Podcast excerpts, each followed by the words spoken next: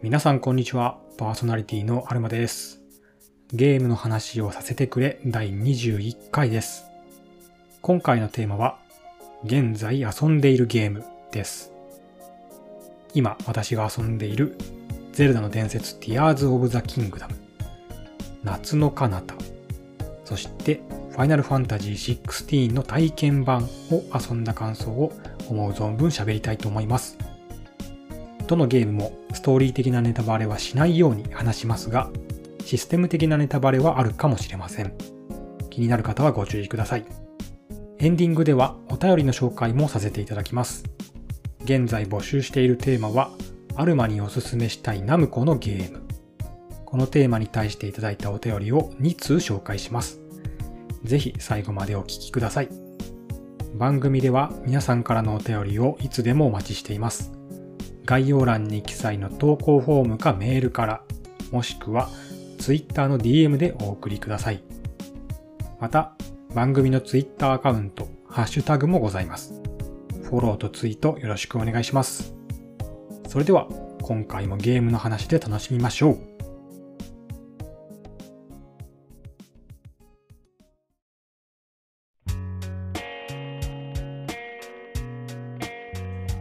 それでは本編です。今回のテーマは、現在遊んでいるゲームです。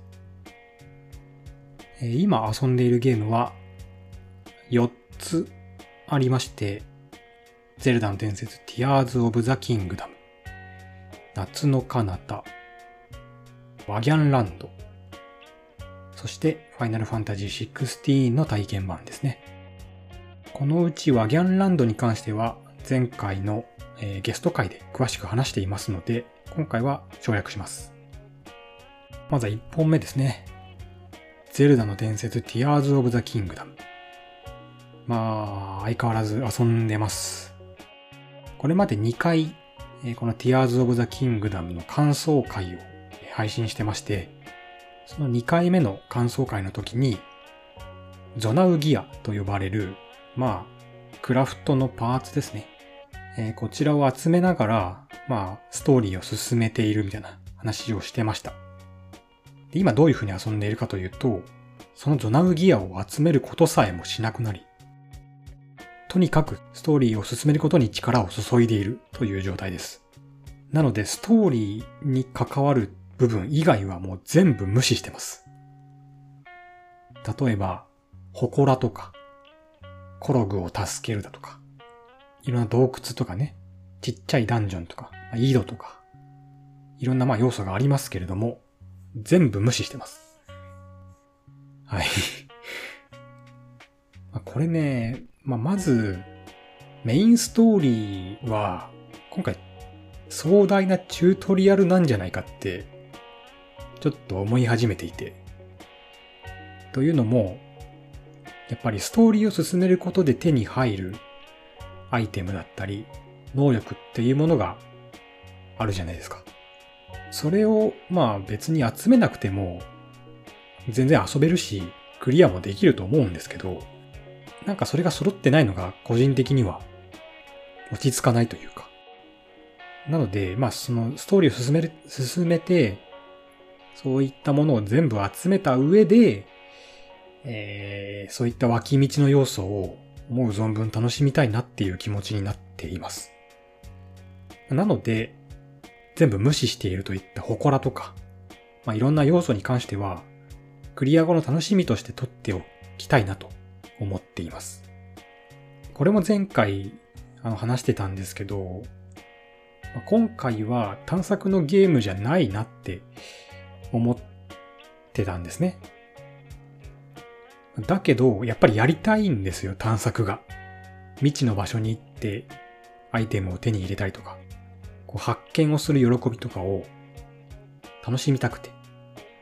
でそれを思う存分楽しむために、そういう能力とか、えー、アイテムとかをメインストーリーで集めた上で、思いっきり探索をしたいなと。そういう風に思って今はメインストーリーしかやってないっていう感じですね。で、まあそういう理由もあるし、FF16 も目前に迫ってますので、早くクリアしておきたいなという気持ちも、まああります、正直。で、一旦まあストーリーをクリアしてしまえば、あとはタスクというものはないわけですから、おそらくね。なので、好きな時間に好きなように好きなだけ探索ができるかなというところで、まあ今メインのゲームとして Tears of the Kingdom 遊んでますけど、FF16 が発売された後でもやっぱ楽しみたいんですよね、ゼルダ。かといって、メインゼルダを遊びながらサブで FF16 を遊ぶっていうのは、ちょっと難しいなと思っているので、FF16 が発売された後は、メインを16にして、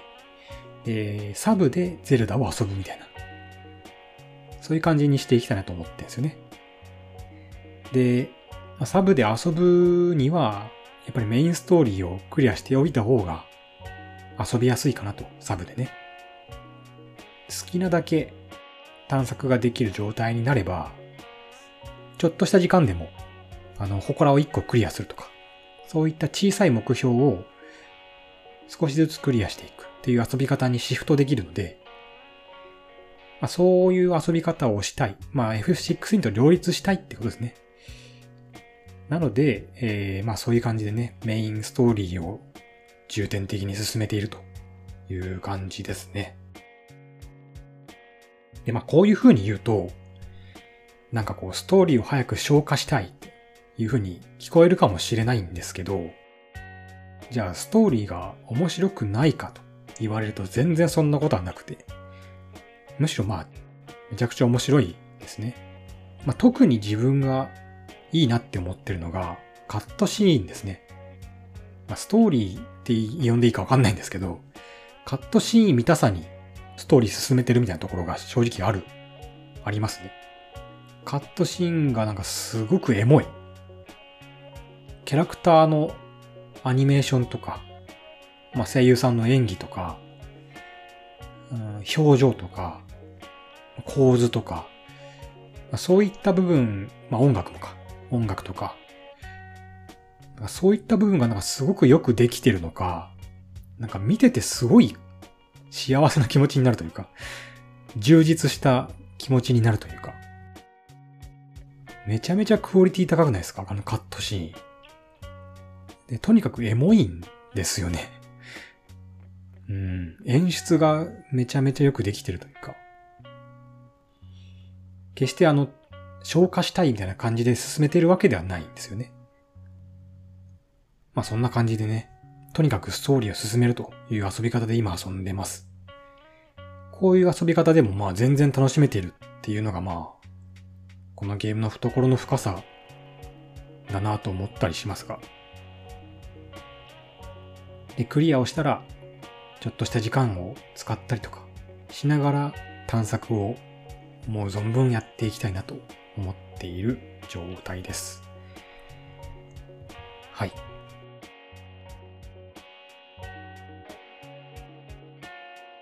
それでは次ですが、夏の彼方ですね。以前一度話したことがあると思いますが、改めて基本情報のところを、えー、話しておきます。えー、夏の彼方は、Steam で無料配信中のテキストアドベンチャーゲームです。まあ、テキストを読み進めていくのがメインのゲームですね。でこのゲームの特徴としては、プレイヤーが文字を入力できるんですよね。どういうことかというと、要所要所でテキストを打ち込んで、まるでキャラクターと会話するように遊べるっていう特徴があります。まあ、例えば、キャラクターが、あの、私の名前を呼んでって言った時に、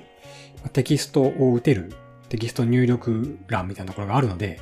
そこにキャラクターの名前を打ち込んで、エンターって押すと、テキストが流れるところに自分の打ったことがパッと流れて、でそれに反応してくれるみたいな。もちろん何でもかんでも反応してくれるわけではないですけど、まあ、一種の演出ですよね。没入感を高めるための。あの、AI と会話するみたいな、そういうゲームじゃないんで、ある程度決まった、えっ、ー、と、文字を入れてあらかじめ想定されたその文字に、テキストに対して、まあ、答えてくれるみたいな。で、まあそういう機能があって、その機能を使った、まあ、探索パートっていう、えー、パートも、まあ、特徴の一つとしてあります。探索パートと言いつつ、別になんかこう、そこだけローグライクとか ダンジョン RPG みたいな感じになるわけではなくて、あくまであの物語を読むときと同じフォーマットで、つまりテキストベースでの探索ですね。えー、例えば、この部屋に着いたよと。で、この部屋にはこういう、こう、こういうものが置いてあるよと。ていう風にキャラクターがこう説明してくれるんで、じゃあ、どこから探索しようかって聞かれるんで、じゃあ、そこに立ってる食器入れからとか、転がってるカバンだとか、そういうのを実際にこう打ち込んで、カバンとか 打ち込んで、で、打ち込むと分かったって言って、キャラクターがそのカバンを調べてくれるみたいな。っていうのをテキストベースでやるっていう、まあ探索パートがありまして。まあそれがこのゲームの特徴かなと思います。でね、今回話したいのは、この探索パート、スキップ機能の話なんですよ。まあ、その名の通り、このゲームには、オプションで、その探索パートをオフにするっていう、オプションがあるんですね。で、それを私はオフにしたっていう話を今日したいと思います。さっきこのゲームの特徴って言ったよねと。それをオフにしちゃうの？って、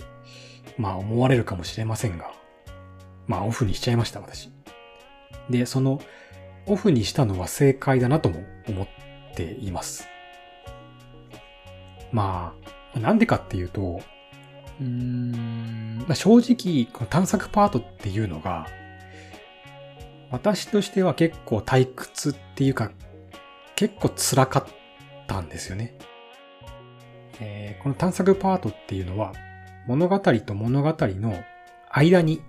挟まれる形で、あの、遊ぶんですけど、例えば、その探索パートであるものを見つけないと次の話がアンロックされないとか、そういうことがあるんですね。だからまあ、探索をしてアイテムを見つけるっていう、そういうゲームプレイも挟まってるんですけど、それが結構きつくて、先の話を読みたいのに、探索パートにテンポをそがれてしまうというか、うん。で、その探索をしたら、必ずそのアイテムが手に入るかというとそうでもないから、何回か、あの、探索に行かないと物語が進められないっていう、そういった状況によくなってて、今日探索だけで終わっちゃったってなると、物語的に進展しないから、それが結構辛かったんですよね。で、正直、このままだと途中でやめてしまっていた可能性が高かったんですけど、まあ、ある時、オプションを見てたら、そういう機能があって、あ、こういうのあんじゃんと思って。で、その後、制作者の方のね、インタビューとかを読んでいたら、まそういう機能がなんで実装されたかっていうことを話されていて、で、やっぱりその探索パートが、あの、退屈だっていう声が結構あったんですって。で、まあ制作者の方も、まあある程度そこは納得されて、ということであれば、探索パートをオフにするオプションを実装してもいいんじゃないかと、まあ思ったらしくて、で、まあ実装されてた。で、まあそういう、まあいきさつで実装されているのであれば、別に使っても構わんのじゃないかと。今までの自分だったら、こうゲーマーとしてのプライドみたいなものが邪魔して、探索パートをオフにして、こう、夏の彼方を遊んだと言えるのかみたいな。そういうふうに、まあ、プライドがね、許さなかったと思うんですけど、前回のゲスト会の雑談の時にも話しましたけど、最近もうそういうプライドは捨てていいんじゃないかと思っているところがありまして、そう思うきっかけになったのがこの夏の彼方の探索スキップ機能でした。で、まあ結果オフにしてね、どうだったかっていうと、まあさっきも言った通り、正解でしたね。遊ぶモチベーションがやっぱり結構上がって、先が純粋に気になるようになったというか、物語が結構気になる部分が多いので、夏の彼方って。そこへの没入感を阻害されちゃうと、結構モチベーションも下がって、物語を読むのもなんか、なーなーというか、なんか義務感というか、そういう感じで読み進めていたところもあったんですけど、探索をスキップして、まあ要するにストレスをね、なくしたことによって、物語により集中できるようになったっていうのが、まあ、一番大きい影響だったかなと思います。だし、探索スキップをしたことによって、クリアまでモチベーションが続きそうだなという気持ちになれたのも大きくて、もちろん、あの、やったから絶対にゲームクリアしなきゃいけないなんて決まりはないし、全然、あこういう感じのゲームねっつって、少しかじってやめるっていう遊び方も全然ありだと思います、今の時代ね。だけど、自分としてはなんかやっぱりエンディングまで行きたいっていうなんか欲求なのか、単にこうスッキリしないからなのか、スッキリさせたいからなのか、ちょっとよくわかってないんですけど、とにかくクリアをしたいっていう気持ちが結構自分の中では強くて、うん、なので、探索をスキップしてしまったとしても、クリアまでいけるんだったら、それはそれで全然いいなと。うん、そういう気持ちですね、今はね。まあこの夏の彼方をきっかけに多分いろんな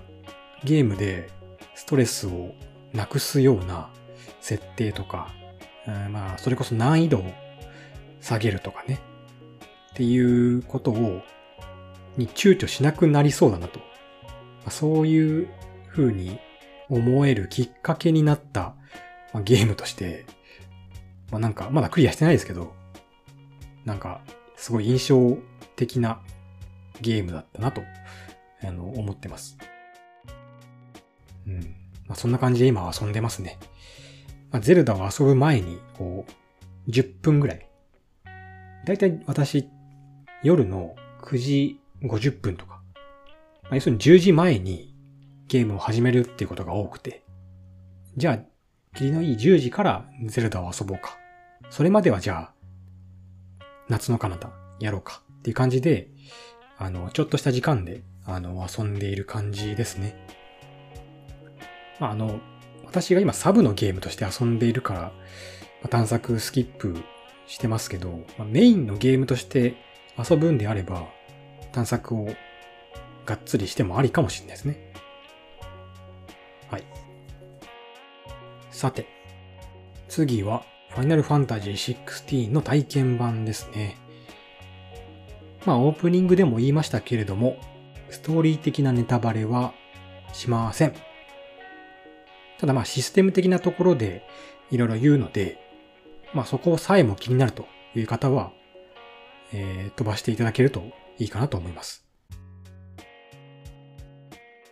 で、まあ、ストーリー的な部分に言及しないにしても、今回の体験版の感想を、まあ、とりあえず話していこうかなと思うんですけど、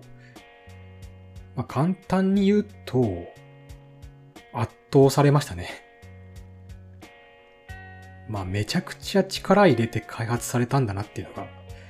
こう画面からもうバンバン伝わってきて、まあ、そこにすごい圧倒されましたね。なんつうゲームを作ったんだっていう感じですね。まあ、とにかく引き込まれましたね。その引き込まれるっていう言い方も足りなくて、こう、な、なんだろう。画面、画面から、こう、召喚獣であるイフリートの手がバーンって出てきて、自分の体をガッて掴んで、わしづかみにして、そのまま画面にグーってこう、なんだ、連れ去られるみたいな感じ。そんぐらいの引き込まれ方というか、うん、なんか、あんまりゲームで体験したことないぐらいの圧倒的な引き込まれ方をしたなっていう。まだプロローグらしいんですけどね、今回の体験版は。最初からクライマックスで まあ、すごかった。すごかったですね。はい。で、まあさっき、イフリートの手で連れ去られるみたいな感じの話をしましたけど、やっぱ没入感がものすごく高いゲームだなっていう印象があります。開発者のね、方も言ってますけど、この没入感っていうところにめちゃめちゃ、あの気を使って作ってるんだなっていうのが分かりましたね。で、まあ、PS5 なんで、やっぱロードがないんですよね。これ本当にロードがなくて、なんか遊んでる最中とか、特にロードがないということさえ気にならないんですけど、一旦コントローラーを置いて、ふと思うと、あれ全然ロードなかったなっていう。終わってからようやくこう、気づくというか、あれってなる。そんぐらい引き込まれてるっていうか、もう、なんだろう。雑念が入る隙がないというか。うん。やっぱ PS5 のロードなしっていうのすげえなって思いましたね。そこが、まず没入感をめちゃめちゃ高めてくれてたところでしたね。あと、ま、細かいところでも、ああ、没入感高めてるなっていうところがあって、アイテムの自動取得ですね。めちゃめちゃ細かいですけど。まあ、ダンジョン的なところに行くと、まあ、アイテムが落ちてるんですよね。まあ、宝箱っていう風に配置されてることもあるし、なんかこう、よくあるキラキラしたエフェクトのものがフィールド上に落ちていて、でそれも取得できるみたいな。そういう感じなんですけど、キラキラに関しては、近くに行くだけで自動で取得してくれるんですね。宝箱はさすがにこう、前に立って、あの、バツボタンを押すとか、そういう操作が必要ですけど、アイテムの方からピョンってこう、寄ってくれるというか。で、これが戦闘後でもそうで、まあ、敵が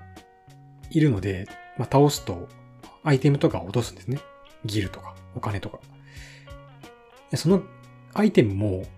戦闘終了後に全部こう自動で主人公クライブの元にピャンって寄ってくるっていう。要するにアイテムの元に行かなくていいんですよね。特に戦闘後がそれ快適で。例えば、ターゲット、目標の人物を追っているっていう状況の時に、まあ、敵が邪魔してくるわけですけど、そこで敵を倒して、で、目標の敵を探すっていう時に、アイテムを拾ってるのなんかすごい、間抜けじゃないですか。本来主人公は、そのターゲットを追って、もう最短ルートで、そのターゲットの元に行きたいって思っているはずなのに、戦闘が終わってせっせとアイテムを集めるなんて絶対しないじゃないですか。そういうことをちゃんとさせてくれないっていうか、いい意味でね。そこもなんか没入感高めてるからこそそういうシステムになっているのかなって思ったんですよね。じゃあ、もう別にそういうアイテムのエフェクトが散らばるとかなく、戦闘が終わったらもうテキストでこれ入手しました、入手しました、つって出せばいいじゃんとも思ったんですけど、まあ、やっぱりアクションゲームなので、こう敵を倒した実感というか、そういうものが、このアイテムをこう手に入れるっていうところでもう強調しなきゃいけないのかなと思うんですよね。テキストで片付けられてもまあ別にいいとは思うんですけど、それよりもアイテムをがブワってこうプレイヤーの元に集ってくる方が気持ちいいじゃないですか。単純にね。アクションで敵を倒して報酬ゲットだぜっていうその気持ちよさと没入感っていうところのバランスをとってるから、こういう形になってると思うんですけど、なんかその辺のバランス取りもうまいなーとか思って、なんか、すごい地味な点ですけど、すごいなって思ったところでしたね。で、あとそれと、目的地注目機能ですね。これもまた地味なんですけど、この目的地注目機能って何なのかっていうと、L3 スティックを押し込むことで、主人公のクライブが進むべき方向に顔を向けるんですね。扉が何個かあったとします。その目的地注目のボタンを押すと、どの扉が正解なのか、どの正解の扉にカメラがプって向くんですね。で、これがね、またいいなって思って。まあもちろん、その脇道にそれてアイテムをゲットするっていうことも全然できるんですけど、道を間違えるストレスっていうものが軽減されているんですね。その目標の人物、ターゲットを早く追いかけなければっていう時に、こう道に迷いたくないんですよね。特に F16 はそういう気持ちにさせる作りになってるので、なおさらこの機能がすごく生きてるなって思ったんですよね。で、まあこういう機能があると、いや、ダンジョンを迷いながら攻略するのもゲームの遊び方だろうっていう、なんかそれだとつまんなくないっていう意見もあるかと思うんですよね。まあもちろんそれも楽しみ方の一つとして全然否定はしないですし、なんですけど今回この FF16 に関しては主人公と一体になって遊んでいくことこそが一番いい遊び方なんじゃないかって自分では思っていて。そこをちゃんと許容してくれる、まあ、そういった機能があるのはすごいいいなって思ったし、開発スタッフも、まあ、没入感をすごく大事にしたってインタビューでも言ってましたし、少しでも没入感を削ぐ要素があるのであれば、もうそこはどんどんなくしてくぜっていう、そういう意識がすごく見えて、そんな細かいところまでちゃんと手を入れてて、なんかすごく信頼できるなと思ったし、もうめちゃくちゃ作り込んでいるんだなっていうのも分かって、うん、すごくいいポイントでしたね、そこは。ただ、目的地がなぜか分かってしまうというところで、少し違和感を感じたりもするんですよね。超能力者なのっていう。で、ここで出てくるのがトルガルですね。トルガルっていう、まあ、狼が、まあ、仲間にいるんですよ。このトルガルが非常に優秀で、クライブにを先導する形で、こう前をかけていくんですね。だから、トルガルを追っかけていれば、正解にたどり着けるみたいな作りにもなってるんですよ。で、確かに、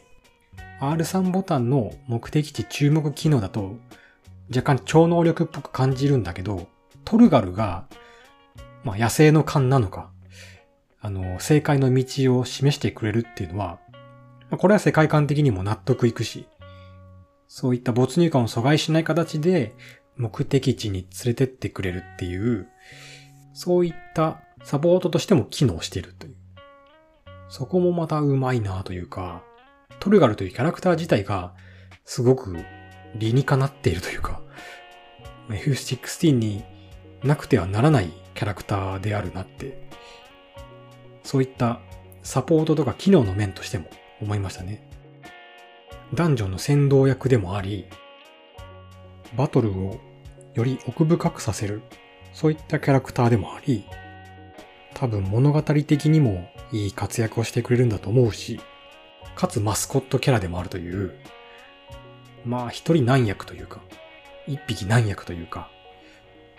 うまくデザインされたキャラクターだなと思いましたね。まあ、そんな感じで細かい部分にもそういう没入感を阻害しない工夫みたいなのが溢れていて、まあそこがまあめちゃめちゃ良かったですね。で、これも没入感の話につながってくるんですけど、今回私体験版では、ストーリーフォーカスモードを選択しました。で、このストーリーフォーカスモードの説明をしておくと、まあ、ゲームを始めるときに、ストーリーフォーカスモードか、アクションフォーカスモードか、アクションモード？アクションフォーカスモード？だったか、二つのどちらかを選択してくださいというふうに言われて、プレイヤーはどちらかを選択するんですけど、まあ言ってしまえば難易度選択みたいなもんですね。ストーリーフォーカスモードだと、戦闘アクションをいい感じに自動的にやってくれますよっていう。で、アクションフォーカスは自分の手でアクションを楽しみたい方向けっていう感じで。で、まあその中のストーリーフォーカスモードを選びました。まあ、モードと言いつつ、実態は、こう、アクセサリーの付け外しなんですよね、この二つのモードの違いっていうのは。ストーリーフォーカスモードにすると、まあ、装備品の中のアクセサリーっていう部分に、オート回避のリングとか、オートスローのリングとか、オートアタックのリングみたいな、アクセサリーを装備することで、アクションが自動的に行われるよっていう、アクセサリーが最初からついてるよっていうのがストーリーフォーカスモード。それを、が最初はついてないよっていうのがアクションフォーカスモードなんですね。で、アクションフォーカスモードにしたからといって、えっと、そのアクセサリーが手元にないわけではなくて、あの、別につけてもいいんですよね。やっぱ違うなって思ったらつけてもいいですし、ストーリーフォーカスモードを選んだとしても別にアクセサリーを外してもいいと。まあ、そういった、まあ、新しい難易度選択というか、難易度調整の機能になっているんですが、まあ、ストーリーフォーカスモードを選んで、えー、自分はオートスローっていうリングだけをつけて、あの、遊んでいました。でこのオートスローのリングっていうのは、敵の攻撃が主人公に当たる直前に画面がスローになって、かつ回避ボタンを押しなさいっていう指示がこう画面にバーンって出るんですね。その、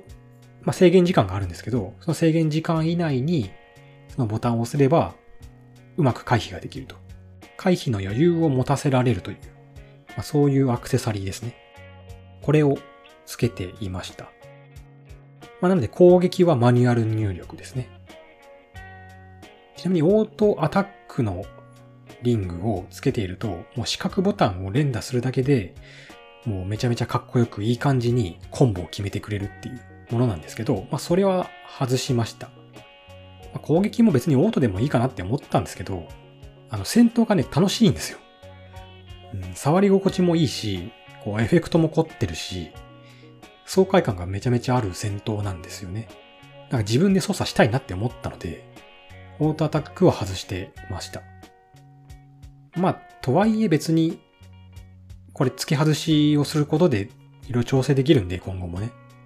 今日めんどくせえなって思ったら、オートアタックのリングをつけて、もう四角連打で敵をバッタバッタと倒していくっていう、そういう時もあってもいいなって思うし、その気分でこういろいろ変えられるのはすごくいいなと思いました。で、これがどう没入感につながっていくかっていうと、やっぱ主人公なので、かっこよく戦いたいじゃないですか。自分の操作している クライブが全然避けれない、コンボもできない、だと、まあ、なんか主人公らしさがないというか、戦闘の場面だけ主人公じゃなくなるというか、そこもまた場合によっては没入感がそがれてしまうポイントだと思うんですけど、かっこよく戦えるっていうことで、没入感を高められるっていう効果もあると思うんですよね。まあ、このアクセサリー、ストーリーフォーカスモードっていうのは、ファイナルファンタジーっていうことで、これまでコマンドバトルに慣れ親しんできた FF ファンにも、えー、ストレスなく遊んでほしいっていうところで、こういう機能があるらしいんですけど、そういう没入感を高めるっていう意味でも使っていいんじゃないかなって思いましたね。実際、まあ、オートアタックでやってみたりもしましたけど、やっぱかっこよく動くんですよね。これぞ主人公というか。まあ、確かに連打しているだけなんだけど、全く自動じゃないわけだから、ある程度自分で操作してるっていうところもあって、なんかあんまり、こう、自分じゃねえんだよな、みたいな気持ちには全然ならなくて、ちゃんと自分が操作した上でかっこいいぞっていう、そういうバランスになってて、まあ、ここもすごいいいなって思いましたね。まあ、今後も、てか、本編が発売された後も、まあ、オート回、オートスローは、つけたまま行こうかなと思っていますが、まあ、場合によって、えー、オートアタックを外したり、つけたりしながら、こう、本編を遊んでいきたいなと思いました。ま、そういった面の没入感、戦闘の没入感の話でした。で、あと話しておきたいのが、ま、オプションですね。画面表示ですね。ここも変更すると結構ゲーム体験が変わるところだなって思ったんで、話したいんですけど、まず、まあ、いろんなオプション項目ありますけれども、えっ、ー、と、今回、あの自分がこれやってよかったなっていう、あの話をしたいんですけど、まず、画質優先モードか、パフォーマンス優先モードっていう、えー、モードがあります。まあ、昨今のゲームでは結構見かけるオプションですけど、まあ、画質の綺麗さを優先するか、まあ、60fps でヌルヌル動くのを優先するかなんですけど、自分はこの画質優先モードで遊んだんですよね。で、どっちでも遊んでみたんですけど、画質優先がいいなって思ったんですよ。なんでかっていうと、パフォーマンス優先モードにしても、イベントシーン、カットシーンは、ヌルヌルには動かないんですよ。FF16 は。多分、多分そうだと思うんですけど。で、カットシーンとかは、それこそドラマとか映画とか、みたいに、あえて、その、コマ数を落としてるというか、重厚な映画とか、ドラマみたいな雰囲気を出してると思うんですよね。映画でもドラマでも、こう、ぬるぬるには動かないんですよね。ちょっと、ザラッとした荒い感じの、えー、コマ数というか、が映画っぽいとか、ドラマっぽいって思わせる要因の一つだと思っていて、あの、イベントシーンは、あえて、あの、コマ数を落として、映画っぽい雰囲気にしてると思うんですよ。でも、あの、プレイヤブルのシーンになると、すごいヌルヌル動くんですよね。パフォーマンス優先モードにすると。だからそういうギャップがあるんですよ。イベントシーンとプレイヤブルなシーンで。そこがね、ちょっと、なんか自分は引っかかるというか、ノイズになってしまったので、で画質優先にすると、プレイヤブルの時と、イベントシーンの時と、あんまりこう、コマ数というかフレームレート変わんないんで、ちゃんと地続き感があるというか、画質優先の方が、そのギャップがなくていいなって思ったので、画質優先モードにしました。まあ、もちろん好みでやってもらったらいいと思うんですけど、まあ、自分はおすすめしますね。画質優先モード。で、あと、字幕オフにしましたね。まあ、デフォルトは字幕オンで、まあ、画面の下の方に話しているセリフとか表示されるんですけど、これはね、オフをおすすめします。本当に字幕ないとドラマ見てる感じになりますから。これね、ぜひ試してみてほしい。で、やっぱり字幕が表示されると字幕読んじゃうんですよね。まあ、自分は。でも字幕オフにすると、まあ、音で聞いてるんで、セリフは。その耳で聞きつつ、画面の情報を、例えば、あ、こういう、ここはこういう場所なんだとか、こういうオブジェクトがあるんだとか、このキャラクターはこういう表情をしてるなとか、そういう目での情報がより入ってくるようになるんで、ここもまたいいんですよね。自分結構これまで字幕オンにしてたんですけど、というかあんまり考えてなかったんですよね。字幕オンオフにすることの効果を。まあ、デフォルトでオンになってるから別にオンのままでいっか、みたいな感じでやってたんですけど、いや、もうこれからはね、オフにしたいって思いましたね。あの、日本語音声の場合は。うん。そんぐらいね、あの、全然やっぱ違ったんですよね。まあこれは16の非常に美しいグラフィック、非常に細かい表情の描き方とかそういうものがあるからこそ、より字幕オフにする効果っていうのが高まっているとも思うんですけど。あと合わせてトークログのオンオフっていうオプションもあって。で、これは、えっ、ー、と、まあ、街の人とか、モブキャラですね。モブキャラがこう話してる会話とかが画面上にこう表示されるかどうかっていうオプションなんですよ。今回、街の人にの全員話しかけられるかっていうとそうでもないみたいで、街の人はいるけど、クライブの方から話しかけられる人っていうのは、まあ、限られてるんですね。で、その他の話しかけられない街の人は、まあそれぞれで会話をしてるんですけど、その会話の内容が画面上に表示されるんですけど、これもオフにしました。まあさっきと、まあ字幕と同じような理由ですね。まあ聞けばわかるし、オンにするとやっぱ情報感が増すんですよね。オフにすると、街の人が話してるなっていう感じに聞こえる。情報じゃなく受け取れるっていうのも、うん、いいなって思いましたね。で、まあこういったオプションも全部、まあ没入感に関わるところで、このオプションとか、ストーリーフォーカスとか、よりなんか没入感が増したなと思いましたね。とにかく今回 FF16 は没入感のゲームだと思っているので自分は。とにかく主人公のクライブに近い位置でゲームを遊びたいという思いが強いので自分は。なんか今まであんまりさっき言ったような設定とかって気にしてなかったんですけど、改めて見直して、没入感にこう、曲振りしたような設定で遊ぶっていうのが今回すごい超良かったっていう話でした。はい。というわけで、まあ、今遊んでいるゲームについて3本話しました。まあ、ちょっとゼルダがね、どうなるかわかんないですけど、来週ですか ?FF16 出るんでね。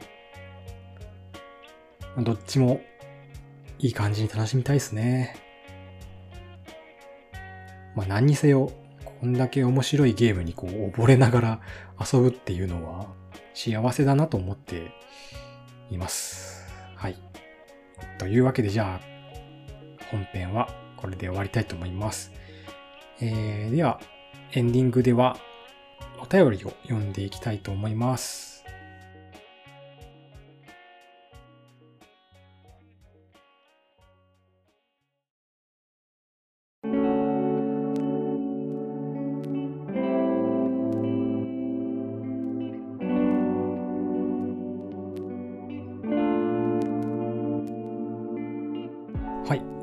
けでエンディングです。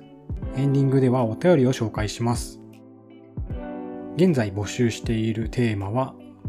アルマにおすすめしたいナムコのゲーム。えー、そのテーマに対していただいたお便りを2通紹介いたします。まず最初は、シュナイダーさんからいただきました。ありがとうございます。前回のゲスト会のゲスト、週刊ゲーム斜め読みさんの、え、パーソナリティの一人であるシュナイダーさんですね。ありがとうございます。これを前回のゲスト会でご本人を前に読んだ方が面白かったのかなどうなんだろうな自分としては自分たちでは出てこない話題ということで別の方のお便りを読む方が面白いかなと思ってそうしたんですけどどうだったんでしょうか？もしかしたら期待されてたかもしれないですね。読んでくれるんじゃないかって。そうであったなら申し訳ないです。はい。じゃあ読んでいきますね。おすすめしたいナムコのゲームはミスタードリラーです。ブロックを崩して掘り進み、地下1000メートルを目指すパズルゲームです。地下に行けば行くほど酸素の消費は激しくなるので、ステージがただでさえ難しくなるのに、迅速な判断が必要になっていくのが面白いなと思いました。ブロックは画面外にも存在するので、無計画に掘り進むと画面外のブロックに押しつぶされて突然のゲームオーバーなんてことも。そして何より曲がいいです。パズルゲームなのにこんなに曲がかっこいいのかってビビりました。ぜひプレイしてみてください。といただきました。ありがとうございます。ミスタードリラーね。ミスタードリラーはね、小学校の頃に友達がゲームボーイカラー版だったかな？を遊んでいて、それをちょっとやらせてもらったことがあります。まあ、なので、まあ、やったことあるっちゃやったことある。ですけど、まあ、本当にちょっとなので、まあそんなことのあるナムコのゲームとしてカウントはしませんけれども。まあ当時からね、なんか、おしゃれなゲームだなとは思ってたんですよね。なんか活かしてんなって 思ってはいたんですけど、今回、まあこのお便りをいただいて、あの、ニンテンドースイッチで、ミスタードリラーアンコールという、あの、ゲームが発売されてまして、まあその体験版が遊べるんですね。体験版で申し訳ないんですけど、まあ体験版を遊びました。でね、お便りにも書いてある通り、めっちゃ曲良かったっすね。もちろん体験版なんで、全部の楽曲が聴けるわけではないと思うんですけど、聴ける範囲の曲もでも、めちゃくちゃ良かった。体験版で遊べるモードっていうのが、ワールドドリルツアーだっけなっていうモードで、まあ、割とスタンダードなミスタードリラーのそのゲームを遊べるモードで、とにかく下に掘り進めるモードですね。まあ、そのモードの曲がね、まずめちゃくちゃ良かった。この、もしかしたらシュナイダーさんが思い浮かべている曲ではないのかもしれない。というのも、かっこいいっていう感じの曲じゃなかったんですよね。なんか、すごい賑やかで、こう、ハッピーな曲なんですよ。ワールドドリルツアーで流れる曲っていうのは。ただめちゃくちゃいいんですよね。どんな曲かっていうと、なかなか音楽を口で説明するのは難しいんですけど、まあ、歌物の曲ですね。歌詞がついている曲なんですけど、歌ってるのが、なん、なんだろう、子供なんですよ。何人かの子供。合唱というほど多くはないけど、何人かの子供が、あの、拙い感じで、こう、歌ってる曲なんですよね。で、まあ、雰囲気としては、なんつ、ブラスバンドか？そこまで多くないか？まあ、とにかくこう、何人かの金管楽器っていうんですかね、トランペットとか、そのあたりの楽器と、うんで、電子音というか、なんだ、シンセサイザーというか、そういった電子音とか、こう、ミックスされたようなアレンジになっていて、曲調としてはもうめちゃめちゃ明るいんですよね。こう、トランペットがこう華やかにこう鳴り響く感じというか、うん。まあ、すごい明るい曲で、ワールドドリルツアーっていうモードをこう象徴するような、こう、なんかすごい世界平和っていうなんか印象を自分も受けたんですけど、子供が歌ってるっていうとこもそうだし、なんか楽しく繋がろうぜみたいなね。まあ、いろんな国あるけど楽しく繋がっていこうぜみたいな。そんな感じの雰囲気を感じさせて、で、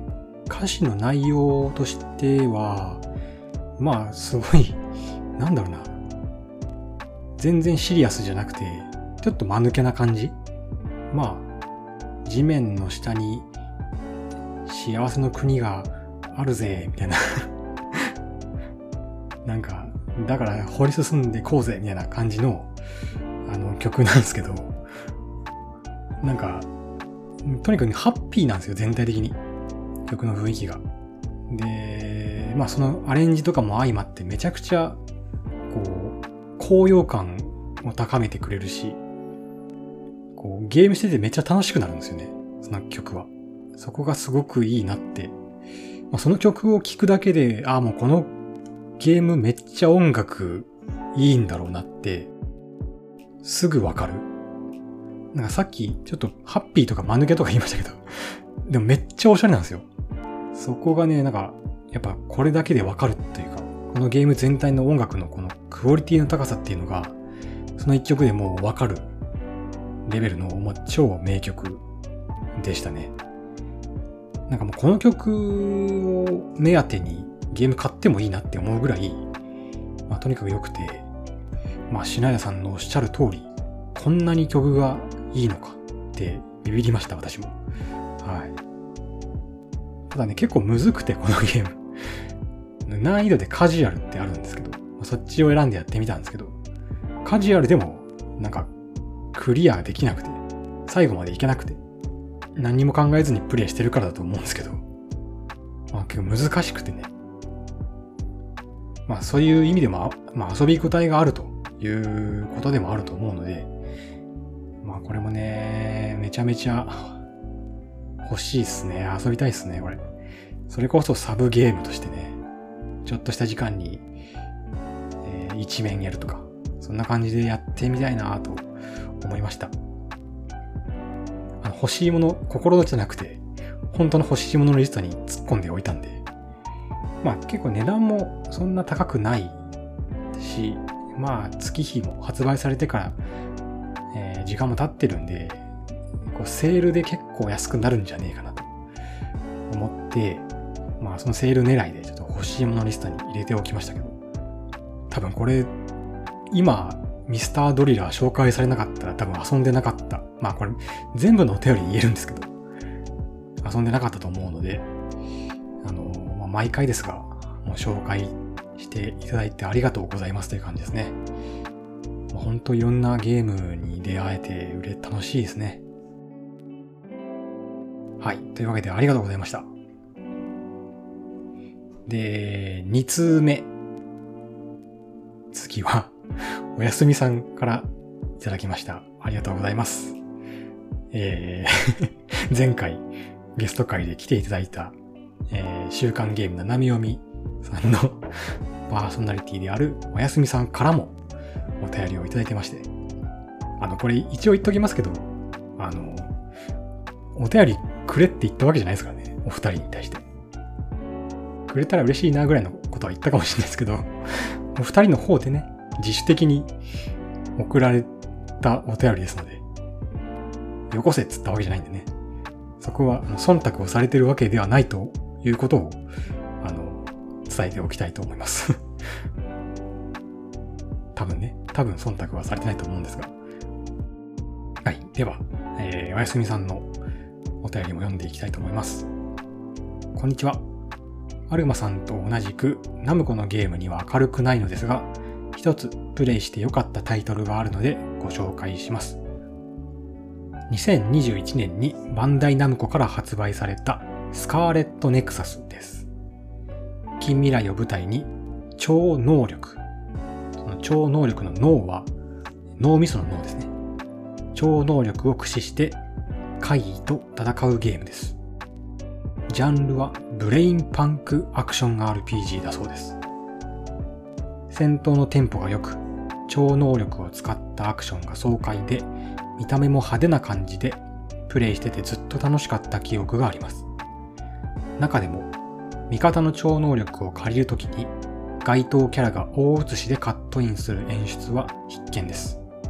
PS5 などの最新ハードで遊べるので、手が出しやすいところも魅力かと思います。アルマさんやゲームの話をさせてくれのリスナーさんに刺さったら嬉しいです。ということでいただきました。ありがとうございます。このお便りの文末に資料として、あの、その動画のリンクをね、公式の動画のリンクを載せていただいていて、まあそれを見てみたんですけど、確かにね、かっこよかった。で、まあカットインって言われてイメージするのって、やったことない人には伝わんないかもしれないですけど、ペルソナ5の、こう、目がシャキーンってこう、目のアップがバーンってこう、あの、画面に横切る形で表示されるとか、あと、や、自分はやったことないけど、まあ、スパロボとかもそうなのかな多分。まあ、イラストで、バーっとこう、画面に一瞬、キャラクターの絵が映ってとか、キャラクター自体の動きは、あんまりないというか、イラスト自体がこう動いてはいると思うんだけど、キャラクターはもう、イラストでバッてこう出てくるみたいな。そういうイメージがあるんですけど、